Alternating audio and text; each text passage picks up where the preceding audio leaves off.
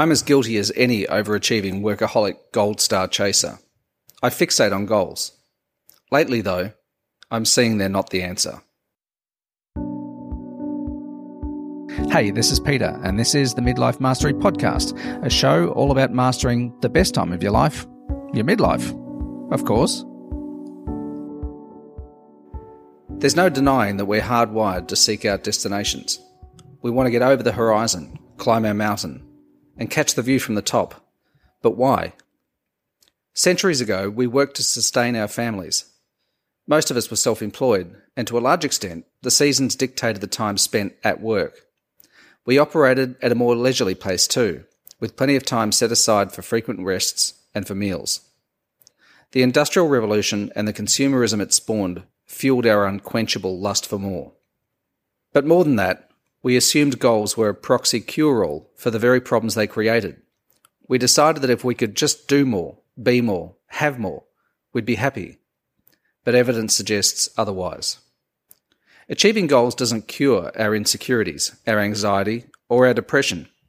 If anything, they amplify them because, well, there's always more. Victory is always fleeting, but the mountain range is endless. Whatever we achieve, there's always another box to tick, another notch on the belt. So the question becomes, what should we do to live a happy, fulfilled life? I believe the answer lies in one word: progress. As long as we're moving in a direction that aligns with our work, happiness is a natural state of being. I'll give you an example. I loved cars when I was a small boy. I spent hours playing with matchbox replicas on the floor, dreaming of the day that I could one day steer a real one. I realised that dream when my dad let me drive our rusty old Valiant on a lo- local dirt road in nineteen seventy-six. I was eight years old. Over the years, I poured hundreds of thousands of dollars into my four-wheeled Freedom machines, and I invested countless hours into studying the specs of my next source of affection. But with each subsequent acquisition, and it's I think about twenty and counting at the moment, the joy soon dissipated as the shiny new object became the new benchmark. Setting goals and working to achieve them isn't inherently bad, but it all sort of falls apart when we postpone our joy in the present because we haven't yet reached our goal. I've written about this before, but a recent podcast episode by the guys at Fizzle drove it home for me. As a serial entrepreneur, Corbett Barr explained, success doesn't cure much at all. You still have bad days, things still go wrong, and sometimes you still struggle to get out of bed or away from the couch and Netflix. If we attach the word success to a destination or a goal, and if we treat the cure as happiness, contentment or fulfillment, we're going to be bitterly disappointed. As Jim Carrey once said, I think everyone should get rich and famous and do everything they ever dreamed of so they can see that it's not the answer. Prince said this, I've been to the mountaintop, there's nothing there. Twenty years ago, I would have scoffed at such claims. I mean, as if I wouldn't be happy with all the money I wanted, a house down by the beach and a garage full of supercars. Today, though, I know they're right. I once had three houses and two apartments, two Mercedes-Benzes, a wardrobe full of expensive suits, and a love of five-star travel and five-star dining.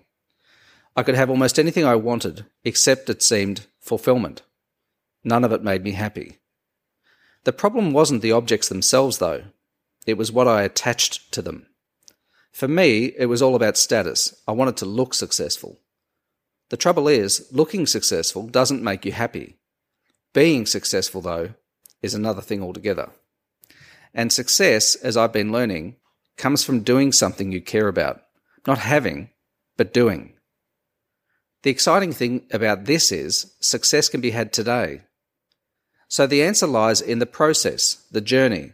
It's rooted in progress, not accomplishment. It's the journey, not the finishing line. As Churchill said, success consists of going from failure to failure without loss of enthusiasm. Seth Godin said this, I'd rather my kids come home and tell me something amazing that they learned in the spirit of doing something good for someone else. Come home and tell me about some really dramatic failure that occurred as they were trying to solve an interesting problem. Look, I know you want nice things. Personally, I still want a house by a lake and a Porsche nine eleven in my driveway, but I don't obsess over them, and I haven't set goals for them either. Strangely, I think I'll get both without really trying because I'm now more enamoured with the journey, not the destination. I love the work I do, and I draw immense satisfaction from daily improvements, even the tiny ones, not the impending arrival of my dreams. By loving the process, I'm already living my dream, and really, to hell with the destination. Either it'll come or it won't. And if it does, I'm old enough and ugly enough to know that it'll soon be replaced by another, so really, what's the rush? So, fantasize about the life you want. By all means, knock yourself out. But if you want to be happy right now, find something that you can do that'll tie your happiness to your daily activities. You needn't enjoy everything you do, but find something to enjoy every day, something that builds on yesterday's activities. Do this and you'll have a real shot at happiness. For me, I wake up every day at about six and I write. I walk my son to school and I pick him up each day afterwards. I go for drives to the countryside and I work through ideas while I'm in the car. I toss around business strategies with my wife. I work with interesting people and I try to solve interesting problems. I spend time with my dad in the mountains and my mum down by the beach. And most gratifying of all, I get to work on projects I created like Midlife Tribe, this podcast, and another project that I'm working on right now. Life is interesting because I made it that way. The thing is, I made a decision to create excitement, purpose, and happiness in my day-to-day activities instead of a mythical destination somewhere over the horizon. And that, dear listener, has made all the difference in the world. So what can we glean from all this? Well, first of all, goals might provide you with a bit of fuel, but their accomplishment won't be a cure-all. Your problems won't vanish altogether.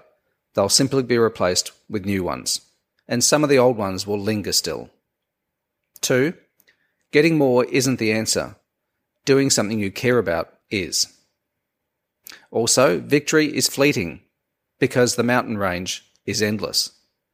So choose your mountains carefully, preferably ones where you'll enjoy the climb, not just the peak.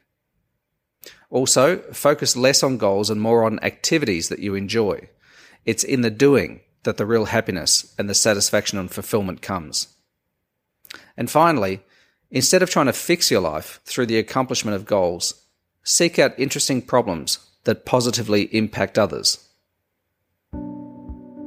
Anyway, that's it again for this week. Thanks again for listening. I appreciate you being here. I really do.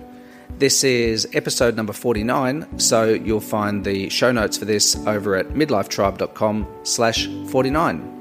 And until next week, here's to mastering your midlife. I'll talk to you then. Bye-bye.